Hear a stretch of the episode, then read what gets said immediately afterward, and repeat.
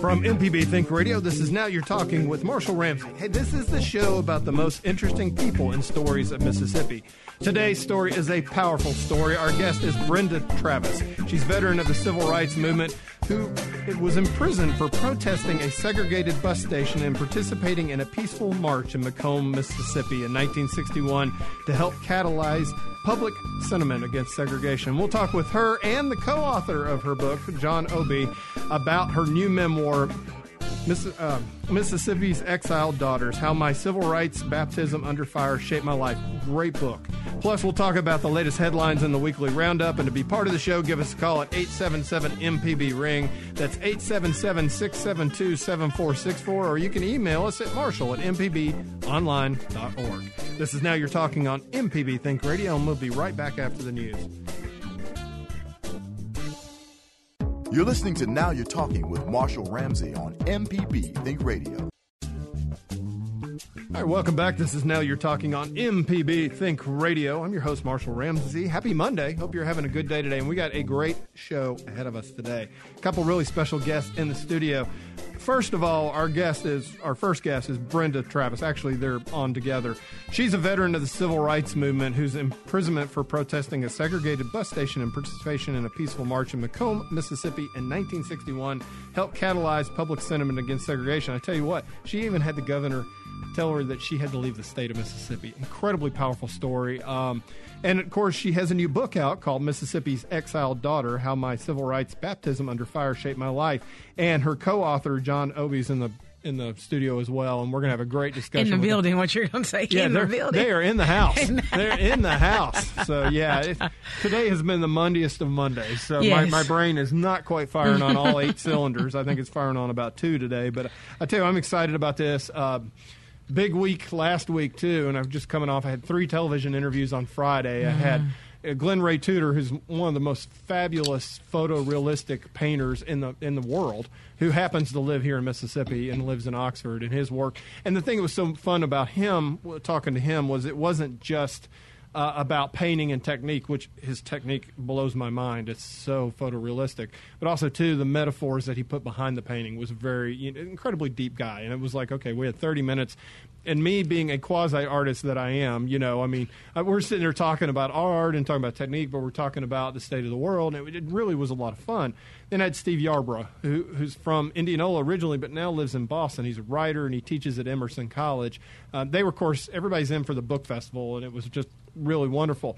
Five o'clock rolls around, and then I had the uh, probably the most pressure I've had on an interview in a long time. I had the world famous two time National Book Award winner, Jesmyn Ward who's from the coast, of course. Jesmyn's an incredible person. I mean, it was just, and I was all nervous about it. She sits down and she just, um, incredibly beautiful person, just inside and out. Starts talking, we just start laughing, and it turned out to be probably the most fun I've had on 30 minutes of, of television in a long time. Uh, I'm incredibly huge fan of her work. Uh, Sing, uh, Buried Sing, uh, of course, her latest book that won the second National Book Award. Uh, is so incredibly lyrical, and it's if anybody's ever been through therapy or understands pain, um, but it just she just absolutely uh, just hit it out of the park with that book. So it was a lot of fun. Then, of course, then she was at the book festival, had a huge room of people, and, and did an interview there. And of course, the book festival was this weekend. It was a lot of uh, just a lot of folks came down. Once again, a huge home run for Mississippi, and of course, our national treasure that we call our literary treasure that we have here. We're very fortunate to have that. One of the reasons I actually enjoy living here is because you can rub shoulders with so many incredibly talented people, and and a lot of history in Mississippi. Oh, you think? And uh, lot, but history that it's history, but it's our you know we, we look back but it tells us where we're going, and I like that. Like you said, oh, you can right you can too. you can sit down and in a restaurant and bump heads like oh, Brenda Travis is here. Yeah, you know, you know she's here. She's actually not just on the t- television or you're reading her book. We actually get to reach back and look at our past. And I love that about Mississippi. Also, speaking of our past and our future, uh, we we had I had uh, Angie Thomas on the show Friday, Oh, and isn't, Angie the best? I yeah. adore her, her interviews, her speaking. Everything she says is so almost like she's writing. When she talks, it's like I mean, it's, it's, coming from her, so it's the same thing. But when she writes and when she talks on our interviews, everything she said Friday was just wonderful. Yeah, and, I was um, talking to Greg Iles mm-hmm. Friday. I dropped him a text, said, "Hey, look, I had Jesmyn on the show," and because he put really put her on my radar a while back. And of course, Greg Iles is pretty darn famous in his own right. But we were talking about Angie, and he said, "You know, when that movie comes out, she's just going to go to another place. October nineteenth. So she, I mean, she's, she's, already mm-hmm. in the mm-hmm. stratosphere, but she I mean, is. she's just going to go way out into space because she's just. And the funny thing is, she's just still the same person she was. She is. I mean, she's, that's what's so fun about her. She is. What she what I liked the most uh, about her interview Friday was we asked her what she likes most about reaching back and talking to the young kids in schools. Yeah. She says she loves the kids to come up to her that would never ordinarily pick up a book. And one boy, she said his pants were sagging. He walked up to her. He said, "Hey, yo, yo." She was like, "Who me?" Yeah. Um, I don't read normally, but I read your book. I read it in a day it was so good. And she said that just puts a smile on her face and lets her know what she's doing, what she's supposed to be doing.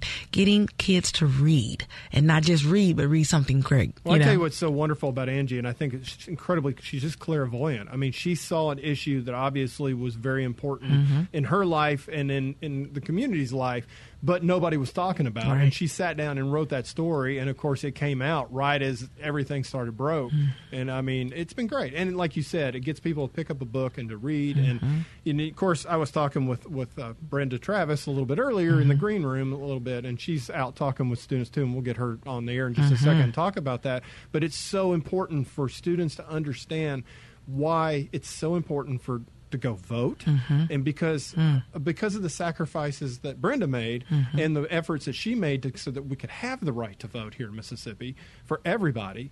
And so when you see things like 12% voter turnout at a special election, it just breaks your heart into 10,000 pieces right. because you understand um, what Brenda went through is something I can't even fathom. To be Me honest either. with you, mm-hmm. I can't mm-hmm. fathom it. You know, because we are spoiled because we've been given all these things by her generation, and we're not doing a darn thing with it. Mm-hmm. And, and so I look forward to getting her take on all this as well. But that's so cool you got Angie on there. Mm-hmm. Well, yes. I like the little piano interlude too. That was good. hey, uh, just a little quick update. You know, I mentioned last week we had to move our son to college. Right. You know, I mean, I'm so proud of him. I actually went up to go see him on Wednesday. Right. I, did. didn't technically go see him. We were invited to an event, and he happened to be there, so I got to see him in the wild. So that was kind of fun. But he had his first class today, and so I texted him. I said, so did you wake up? Did you make it? you know, he did. He made it, and he said he liked it, and he's already got his textbooks, and everything's good. So that's great. I think he might survive in the wild. That's that's a that's one of my fears. I know I have what three more years to go. Oh no, to it's, college. It's going to happen in three minutes too. But I just want her to be responsible. I know you're in ninth grade, but I want you to get up without me calling you and say, "Don't you have an eight o'clock class this morning?"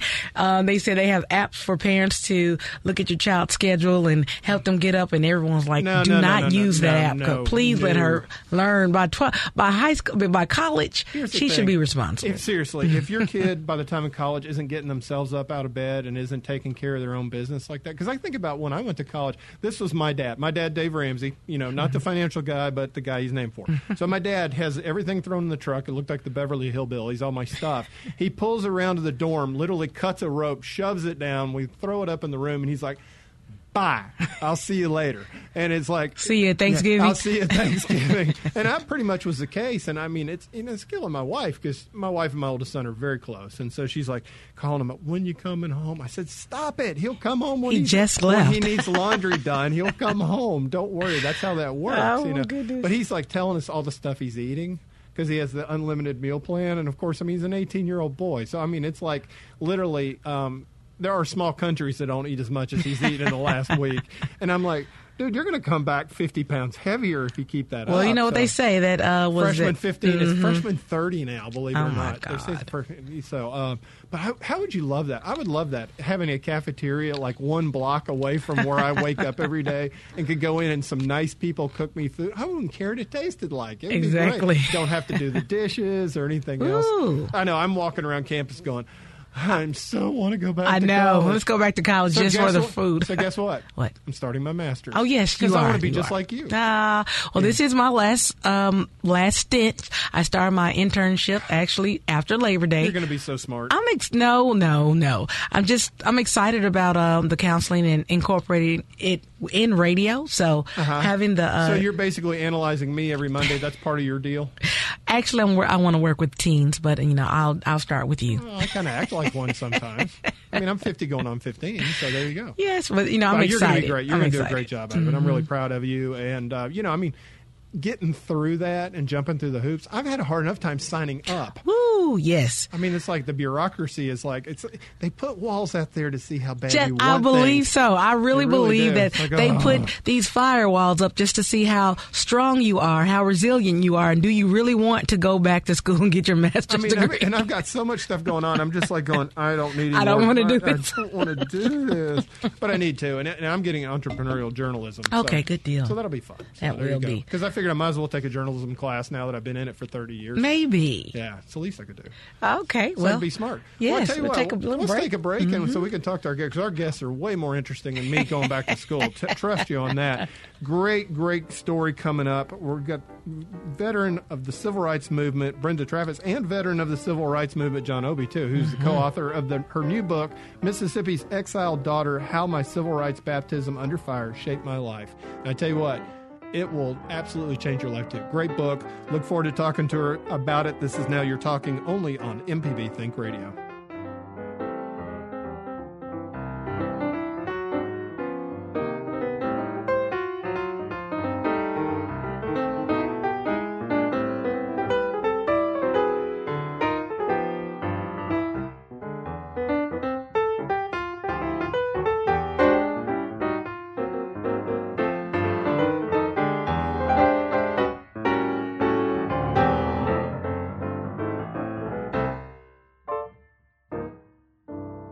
MPBOnline.org is the destination for everything Mississippi Public Broadcasting. Catch up on past shows from Think Radio, check out MPB TV or Music Radio, and become a sustaining member, all from one place. Get connected now at MPBOnline.org. MPB Watch Us Shine brings together some of your favorite MPB radio and TV stars. Join Walt Grayson, Deborah Hunter, Wyatt Waters, Robert St. John, Marshall Ramsey, Bill Ellison, and Felder Rushing for a magical evening of never before seen footage and remarkable gems from our vault. It's a night of star studded entertainment, major announcements, and a chance to win fabulous prizes. MPB Watch Us Shine premieres Thursday, August 23rd at 7 p.m. on MPB TV.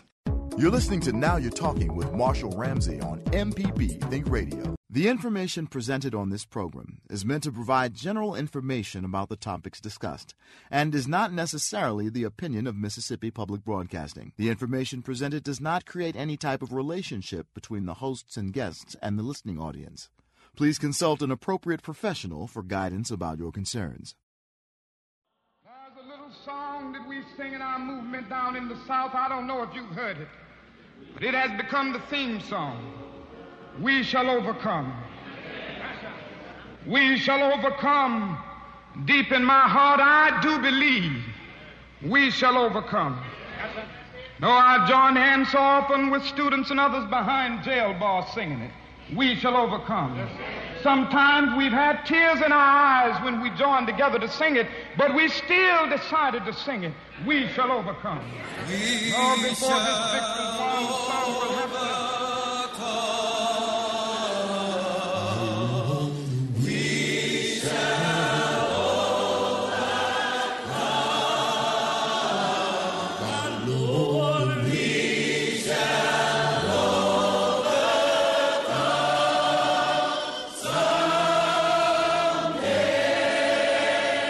got the Now You're Talking choir in the back singing. Definitely incredibly powerful. Uh, welcome back. This is Now You're Talking. I'm your host, Marshall Ramsey. We have a couple very special guests, and actually, I'm very honored that both of them are in the studio today. We got civil rights veterans Brenda Travis, uh, and of course, John Obee as well. And I tell you, the book is Mississippi's Exiled Daughter How My Civil Rights Baptism Under Fire Shaped My Life. And Brenda, you let's just go ahead and, and just admit this right now. You said you haven't read the book, but you lived it. I lived it. You know the story. I know the story without reading it, but I have read the book. yeah, yeah, I just yeah, exactly. By the golly, I told the book. It's my book. I told. The I told the book. I know every word in it. I lived every single one. Absolutely. Uh, well, and welcome to you and John for being in the studio. And of course, John, you, you've read the book, of course, ten million times at this point because I know what it's like to write something because you got to go back and edit and edit and edit and edit. Um, I just got the book as I walked in the studio today, so I am a little bit, uh, you know, I'm going to go home and read this like tonight. Uh, looking forward to it, but I can't wait to hear a little bit about the story. Welcome home, by the way, Brenda. It's good to have you back. Thank you. Yeah, Thank and you. Um, what a journey. It's been quite a journey, and the journey isn't over yet. No, that's the thing. The, the, you know, we talk about the past, but I mean, Faulkner is right. The past isn't even past yet, and we're still living it. Absolutely. Yeah. And so, what brings you home? Um, I come on occasion to Mississippi. Um, um, I've sat on the board of the Mississippi Veterans of the Civil Rights Movement, so I, I normally come once a year, mm-hmm. sometimes twice a year. But I've also I also have a foundation in McComb um, that I come I visit once a year. Yeah. So well, actually, that's twice a year that I normally come down. But I was invited by the Mississippi uh, Book Festival because my book just came out a couple of months ago. They invited me to come and sit on a panel here at the uh, festival and to do a book signing. So that's my purpose for here and now with uh, the book coming out, doing book tours, and be, um, attending the festival. Are you, you going to do some signings around the state? I'm in the process of doing that Excellent. now. As Very a matter good. of fact, I, we've been to two, well, three with the Mississippi Book Festival. McComb is where we launched the book from, Yeah. uh, which was last Thursday night. Uh, Friday we were in Hattiesburg, and Saturday was here at the festival. Uh, and we have a number of places still to to visit, and that's um, Lemuria, uh, the Mississippi um, Civil Rights Museum on Wednesday for uh, what is it called? History is a lunch. Yes. Oh, yeah. They've that's- invited me there. And then we're going to Greenwood on um, Thursday. And so we still we're, we're going to be quite busy. I was and about to I say, hope I'm kind of quite little- successful with people purchasing the book. Well, that's what we're going to help try to help you do today. So try to get the word out on that as well. Um, the book festival, how'd that go? Did you enjoy the the, the panel? I enjoyed the panel, but you know, as I expressed on um, what's this? It was ES, not ESPN. What am I? C-SPAN. C-SPAN. If you were on ESPN, then I'm in- really impressed. Not Fox. okay. I'm not a Fox. Okay. I'm about to say, yeah, yeah, I'm a backup quarterback for Green Bay too, right? No. Um, no, um, it was C-SPAN, and uh, the the panel was uh, a nice panel, and we discussed each each one of the panelists discussed their their books. But I looked out among the audience, and I, I was a bit disappointed with um, the number of empty seats. Oh yeah. and and it made me question whether this issue of racism and civil rights and stuff is still a, a, a, a valid interest to many people. Yeah, and it's I mean, So- but it's something we're we're all living every day, so it probably should be I, I feel that it should Yeah. be, but I can't feel for other people. right. Uh, they have to feel. Well, I mean, and I think we were talking a little bit before before the break about Angie Thomas and about how she's getting kids to read her books, and of course Jesmyn's come along and people are reading her books and things like that. You're out working with a lot of youth too, trying Yes. trying to educate them a little bit. At least put you know instead of them just reading names in a book, you know, to hear the oral history, to hear to see you in person. That's important. It's important, but it's difficult to get youth to understand this history Right. because for many years they never knew anything about the history of the civil rights right. movement, and, nor the price that was paid for them as, to go and be able to sit in uh, to exactly in the libraries, the public libraries for which their parents paid taxes, but they weren't allowed to go to the uh, public libraries. Um, or they wanted the, a movie, or you know, yes, yeah. the movies, or even uh, I was speaking to a young group in McComb at the McComb uh, Middle School, and I was sharing with them because they were fawning and frolicking as I was speaking and and I stopped yeah. and, and, I admonished them and t- tell to, and told them that this is serious. I said because when I was your age, I wasn't allowed to bring myself here and sit in this auditorium. The only time a black person was allowed in this auditorium mm-hmm. is if they were a janitor you know, to cleanse right. and stuff. You were thrown in jail at their age. Yes. I mean, so yeah, I mean, things yeah. were a lot more serious when you were 16 years old than. Did, now, when did it all start for you? Was it when you were? I, I, saw your brother got pulled away at night. You were pretty young then. You were like 10, weren't you, when that happened? About 10 years yeah. old. It was not That's... too long after Emmett Till was murdered and and uh, seeing his the picture in the Jet magazine. Right. And mm-hmm. so when your brother gets taken in the middle of the night, that had to be like one of the most. I mean, you're ten, so that had to be incredibly horrifying. It was very traumatic, and I carried it through even till to to to today. Yeah. Um, the horrific scene of of, um, a visualization. I'm sorry of Emmett Till's death, I still carry that. Yeah. The fear of of uh, feeling that I would never see my brother alive. Right. If, if if I did, uh, if I were to see him, he would be that Emmett Till in that coffin. But you know, thankfully, he came back to us that afternoon, where they were re- where they released him. Well, I mean, the danger was very real and it was very present, and so for you to have the courage as a young teen to stand up and risk your own life to doing that. I mean, what was that catalyst catalyst that got you to stand up and, and just bow up and say, you know what, I'm going to go stand up for what I think is right?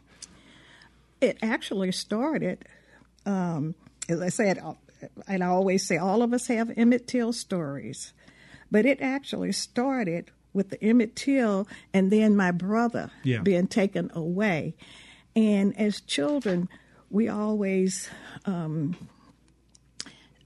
think and say in our minds or have an idea of what and who we're going to be when we grow up. Right. Okay.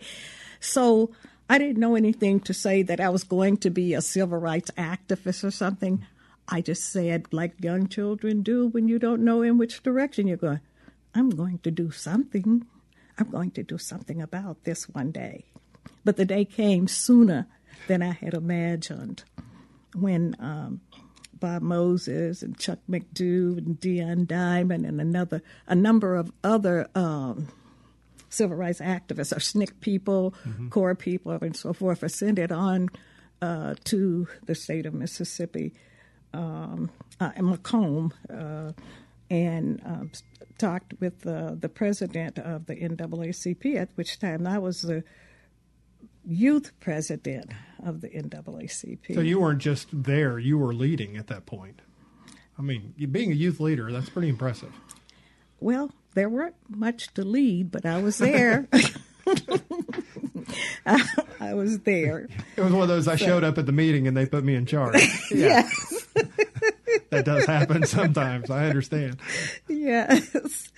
Um, so um, it was at that point that um, I said uh, when Bob Moses was the first one to come down. Yeah.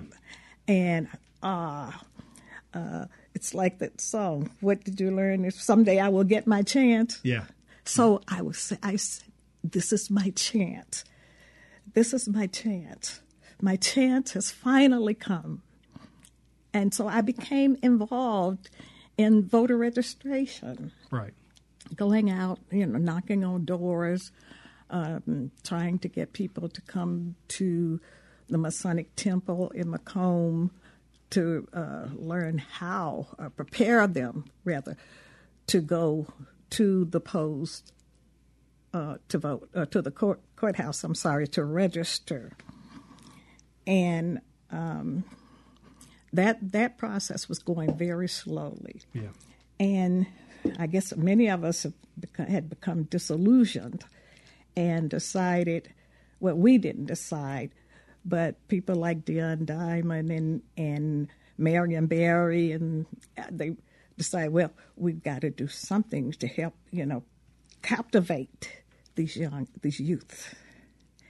And so they discussed uh, direct action.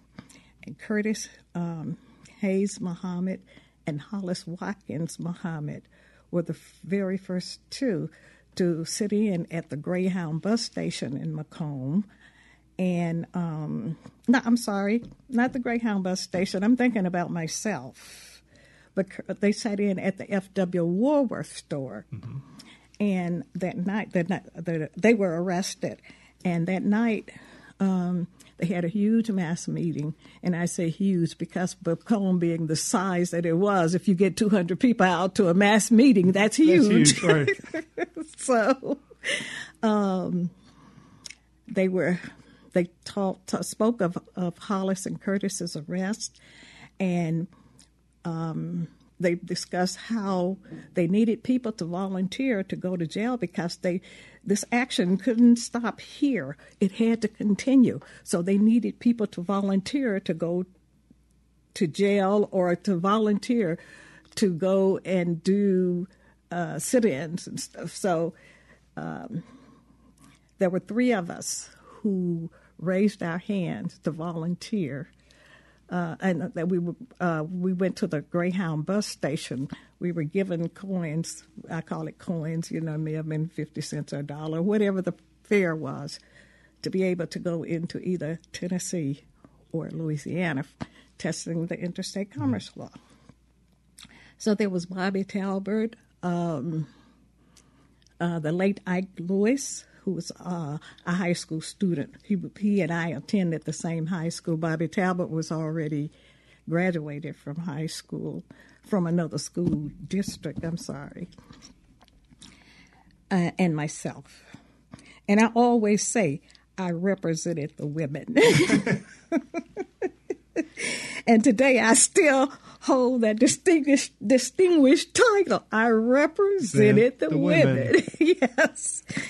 Um, so uh, we were arrested, and I spent 28 days in the Pike County Jail. Let's let's take a quick break, and I'm going to let you finish out that, or well, continue that story because it's pretty powerful to say the least.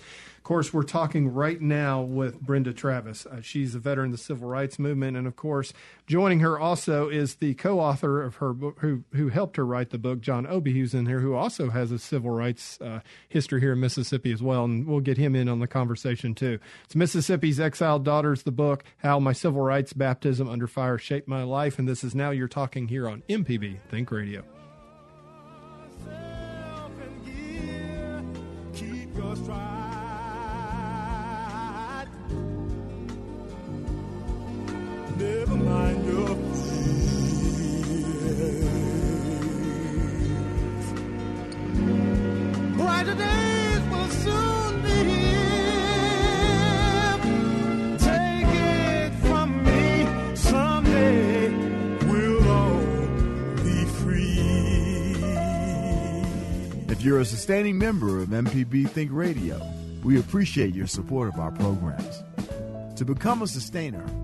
Go to MPBOnline.org. You're listening to Now You're Talking with Marshall Ramsey on MPB Think Radio. Oh, freedom. Oh,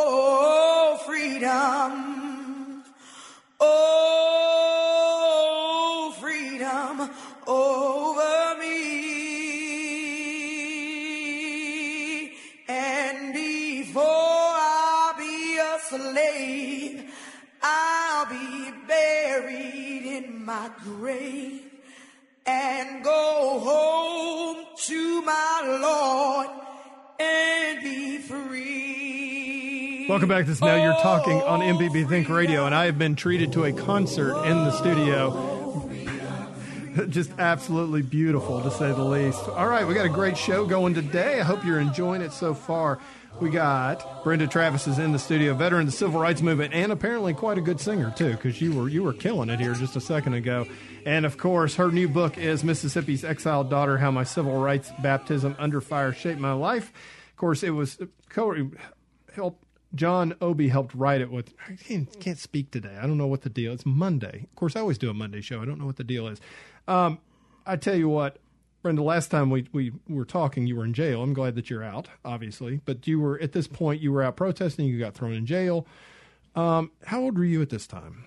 I was 16 years old. You were 16 years old. I mean, mm-hmm. most 16 year olds would be completely terrified and considering you had just witnessed a few years before what happened to Emmett Till, you get thrown in jail, you don't really know what's going to happen at this point. To me, um, the uh, the Emmett Till death and my brother being arrested yeah. was a courage builder. Yeah. Because when I, you know, as a child, as I spoke, I, I said that I, uh, I was going to do something. Right. So at, at the age of 16, it came to the point where I knew what I was going to do. And that, that, that gave me the courage to do what I promised myself at 10 years old. And you did it. How, how many days again were you in jail? I was in jail for 28 days. 28. Uh-huh. And how did you end up getting out? Um, well, we were released that was all of us were released at the same time. That was Bobby Talbert, um, yeah. Ike Lewis, Hollis Muhammad, and Curtis Muhammad, and myself. Yeah. A bail was set for us, and we were released. And then it got worse because you got you got ex- you got expelled from high school at that point. I got expelled from high school. Five days later, I returned uh, to uh, my high school to um, to register and enroll in school, yeah. and was told at that time that I was expelled, and I wanted to know why. Right. And they said because of my civil rights activities. Now, mind you, these activities took um, took place across the summer months. Right. Had absolutely nothing. So you weren't skipping school or anything like that. No. Absolutely not. Absolutely not. Um, and this was a segregated school on top of that too. So I mean, it was a, did somebody get to the, the principal and basically say you've got to you've got to get her out of there? I, I understand that the school superintendent, who was a vice uh, superintendent, uh, told him that that that he had to expel yeah. me, and I didn't quite understand it, and I still don't understand it till till today. This man, C.D. Higgins, was the one that went and personally raised money to build that school. Right. It wasn't something that uh, the McComb School District funded. And yet, he had to come under the school district's authority. Yeah. And their dictates, uh, their controls, you know, so that they could uh, be able to get obsolete books. Right. What year so, were you were you going into that year? Was that your junior year or your sophomore year? Uh, it was my sophomore year. So, what did you end up? How did you? I mean, obviously, how did you end up finishing up your education? I finished up. Well, I went to a couple of different schools. Yeah. Because at this point, I was. I mean, the options weren't. We, yeah. Can we kind of di- like digress a little well, bit? we can digress. We can do anything. This is this is your microphone. I mean, we got you here. And I have the blue. You have the blue. Yeah, she made sure that she got the blue microphone. Left poor John with the with the red microphone. He's just sitting there looking at it, going, "I don't want to talk in the red microphone." but um, after after being uh, released from the Pike County Jail and going and being expelled from the high school, mm-hmm. um, we laid up a protest march down to City Hall with about 100 and I believe 119, 120 students who, who marched with me uh, to the McComb City Hall. and I was arrested again and taken to the county seat. And the next morning or the next day or so, I was transported from the McComb City Jail without due process. Right. And I guess black people don't have due process anyway. Um, to Oakley Training School in Raymond, Mississippi. Mm-hmm. My mother didn't know for a few weeks where I was. So they didn't let her know. They, they didn't let her know. They didn't let the attorney know. Jack Young was the, one of the civil rights attorneys, and he was the one that was handling my case. Um, they didn't let him know, but when he found out, then he shared with my mother. And my poor mother was thinking, "Oh my Lord, they've killed my baby." Right. Yeah. So um, I hate that she was told that I was going that I I was going to be in there until I became of age, which would have been 21 because of the state of Mississippi. Right. you were you're you're you're um, not of age until 21. Supposedly, I don't know if they changed that law, but uh, you're not. Um, no, it's, it's I think believe it's 18 now, but okay. Yeah. But during that that time, it was uh, 21. So I, you know, okay, just kind of settle in for the long haul. right. Mm-hmm. Uh, and I do know that several attempts were made to to obtain my release. And um, this professor from Talladega, Alabama, came to uh, Mississippi and spoke with Ross Barnett, and he was able to obtain a conditional release for me. And the condition was that he had to have me out of the state of Mississippi within 24 hours because he could not guarantee my safety. You literally got kicked out of the state of Mississippi. Literally got kicked out of the state of Mississippi. Yep. Yeah. Wow. One of Mississippi's most precious commodities were kicked out. Yeah. Yeah. So So where'd you go? I mean, that's the thing because I mean, your mom just figured out that you were probably still alive at this point, and suddenly you're like, so you get put on a bus and you get sent out. Did you have family, or did you know where you were going to go? I mean, that Well, yeah, the professor from Talladega was there. I think it was about two and a half weeks. I haven't looked it up yet. Yeah. I made um, my 17th birthday on March the 16th. And the f- I believe Easter Sunday was the first Sunday of April. And it was Easter Sunday bef- before day yeah, that he came to the reformatory school to get me. And I went, I wasn't leaving Mississippi before saying goodbye to my mother. right. So he took me to my mother, and then we were on our way. Wow. He took me to Talladega. Yeah. Wow.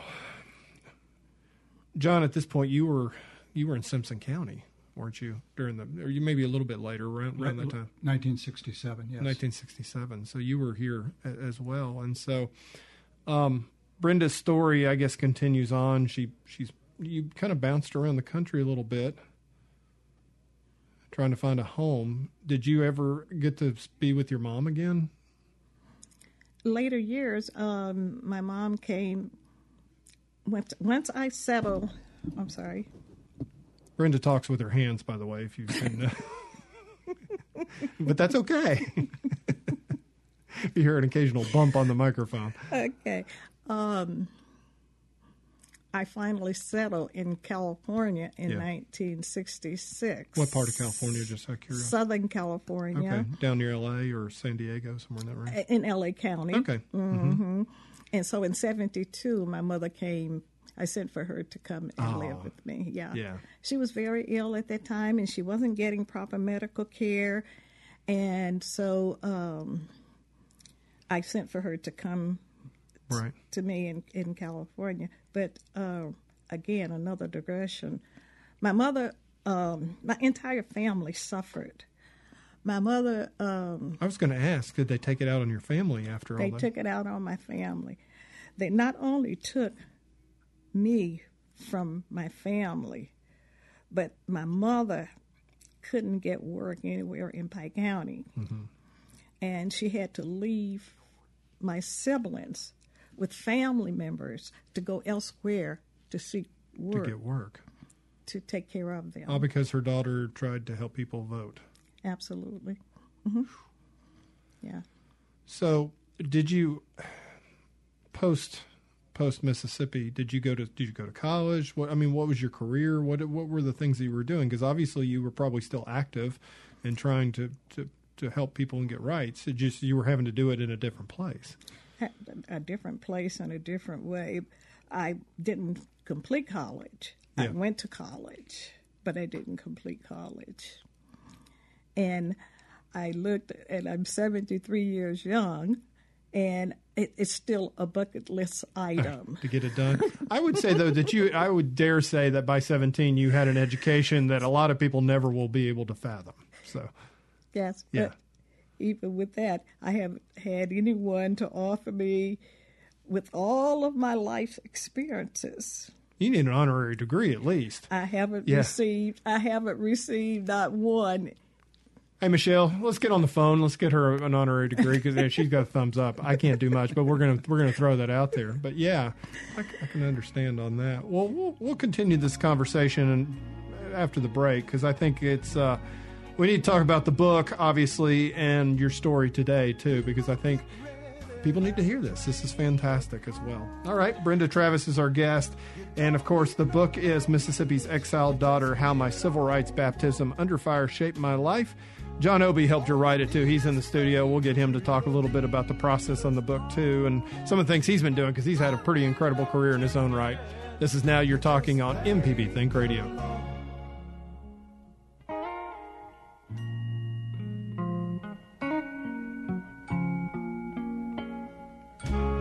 So people get ready for the train to Jordan.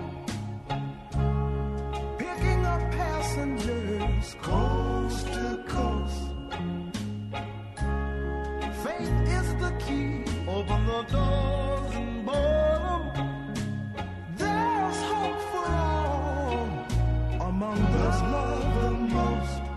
MPB News is leading the way, covering stories that matter to Mississippians with five first place awards from the Associated Press, including breaking news, radio achievement, and public affairs reporting. Your source for a deeper look at today's top story is MPB News. You're listening to Now You're Talking with Marshall Ramsey on MPB Think Radio.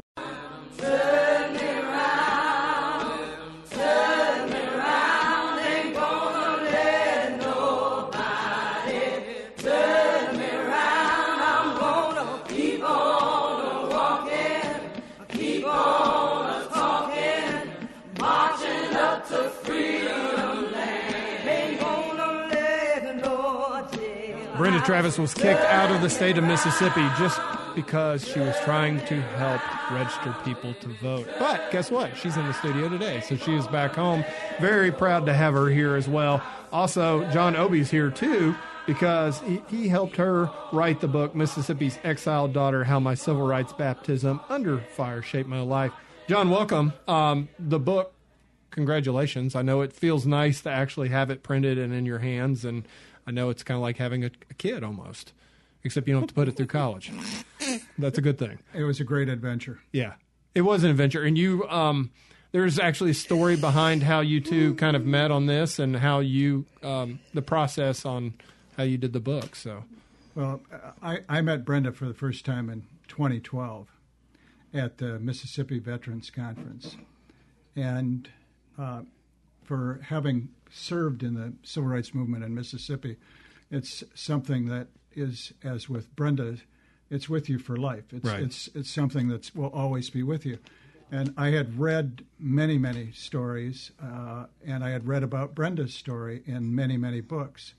Uh, the the problem is is first of all there were some things that were incorrect, and as I learned from talking to her, uh, but but also the story was just uh, almost anecdotal footnote material. But there was so much of a greater story there as, as she and I began to talk, in, beginning in 2012 and then again in 2013. And I, I was captivated by the story and felt, in many ways, presumptuous on my part that somehow I could help bring what I thought was this incredible story uh, of this incredibly courageous woman to, to the world. And so we started out on that venture, which turned out to be a five year venture in the process, but, but uh, we were there. And, and uh, uh, just a couple of things that you, you find. I'm not a historian, I'm a lawyer, I'm a civil rights lawyer in Michigan. Um, one of the things that, that the history books told, starting with Howard Zinn, and then everybody else copied it Taylor Branch, John Dittmer, uh, that Brenda was 15 years old when all of this happened. And uh, somebody, and I won't guess who it was attributed to, suggested that she lied about her age so that because there was a big hue and cry after she was arrested that there were juveniles going to jail. Uh, because she was the only minor of the group that w- that was arrested, and so to make up for that, people suggested that she lied about her age. And one thing that I know, having spent hours and hours and hours mostly on the phone with Brenda, I have never seen her tell a lie about anything. She's one of the most honest human beings that I know, and and uh, and I'm just happy that I played this part in in bringing this incredible story to light. I, I would say uh, also a force of nature too. I would imagine. I would think. but how did the process work? Did did she like call you up and tell you the story and you recorded it, or is it back and forth emails, or how did you manage to? Because you were you were up there. She was um, in California. California, yeah. She had done a number of uh, uh several oral interviews, and she provided me with those oral interviews, which I transcribed.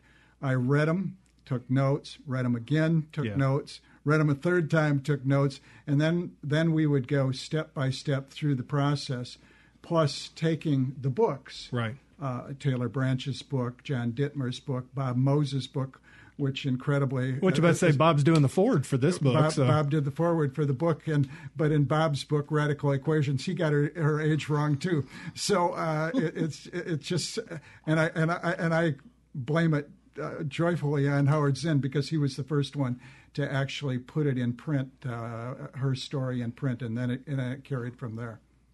So, how did it feel the first time you held the book and you realized this is my story? It was very emotional. I can imagine. I cried for two or three days, just uncontrollably. There was this flood of emotion that just came over me the brother that I mentioned, yeah, my mother, my dad. In the book, it tells the story of how my dad and my mother were separated, but it wasn't a traditional separation. Yeah, my dad left. I'm sorry. I, I do express myself with my hands. No, no, I think it's wonderful. I really, I, I, look forward to having you on the television show because I want everybody to enjoy this as much as I am. okay. Um, my my dad um, worked in Itta as a sharecropper, and he he he moved there. My mother was pregnant with me, and the the owner wanted my dad to make my mother work, and she was about to have he called it drop her load when he came to the field and inquire where my mother was.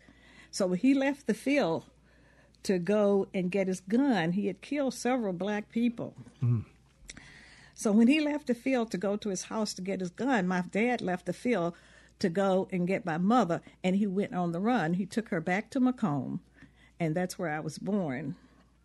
Uh, and he went on the run for a number of years. They never really got back together after then because um, for several years, um, this man was hunting, looking for him. Right. And so he didn't come back to McComb. So that kind of yeah. forced a separation between my mom and my dad. And I find I found my dad, and I brought him to California to oh, join. did you really? I oh, found wow. him to join the family. The emotions that came Okay. over, okay, the emotions that came over me Mm-hmm. is that my mom, my dad, my brother, whom I love so much, are not here to share this moment with Yeah. me. And so that was what I felt when I when I uh, received the book, or even the message that the book was uh, was back from the prentice. The book, of course, is Mississippi's Exiled Daughter How My Civil Rights Baptism Under Fire Shaped My Life. The book signing, uh, you've got one at Lemuria coming up. Was it tomorrow? Tomorrow. Tomorrow. six What, six o'clock at Lemuria. You're also doing History is Lunch on the 22nd uh, at the Civil Rights Museum, which, by the way, there is a huge picture of you right as you walk in, correct? Mm-hmm. Yeah, that's got to be pretty cool, too. It has been an honor to have you on the show today, Brenda, and to get to meet you. Thank you. And I'm going to actually try to find proper Kleenex for you so you don't have to use the paper okay. towel. So, John, thank you too for coming in and thank you for helping write this wonderful story in this book as well. All right, now you're talking is a production of MPB Think Radio and produced by the amazing Michelle McAdoo, who's just killed it on the bumper music today. Thank you so much, Michelle. Stay tuned for Southern Remedy and join us next week for more Now You're Talking only here on Mississippi Hands to Public. the heavens, no man, no weapon. Formed against, yes, glory is destined. Everyday women and men become legends. Sins that go against our skin become blessings. The movement is a rhythm to us. Freedom is like religion to us. Justice is juxtaposition in us. Justice for all just ain't specific enough. One son died, the spirit is revisiting us.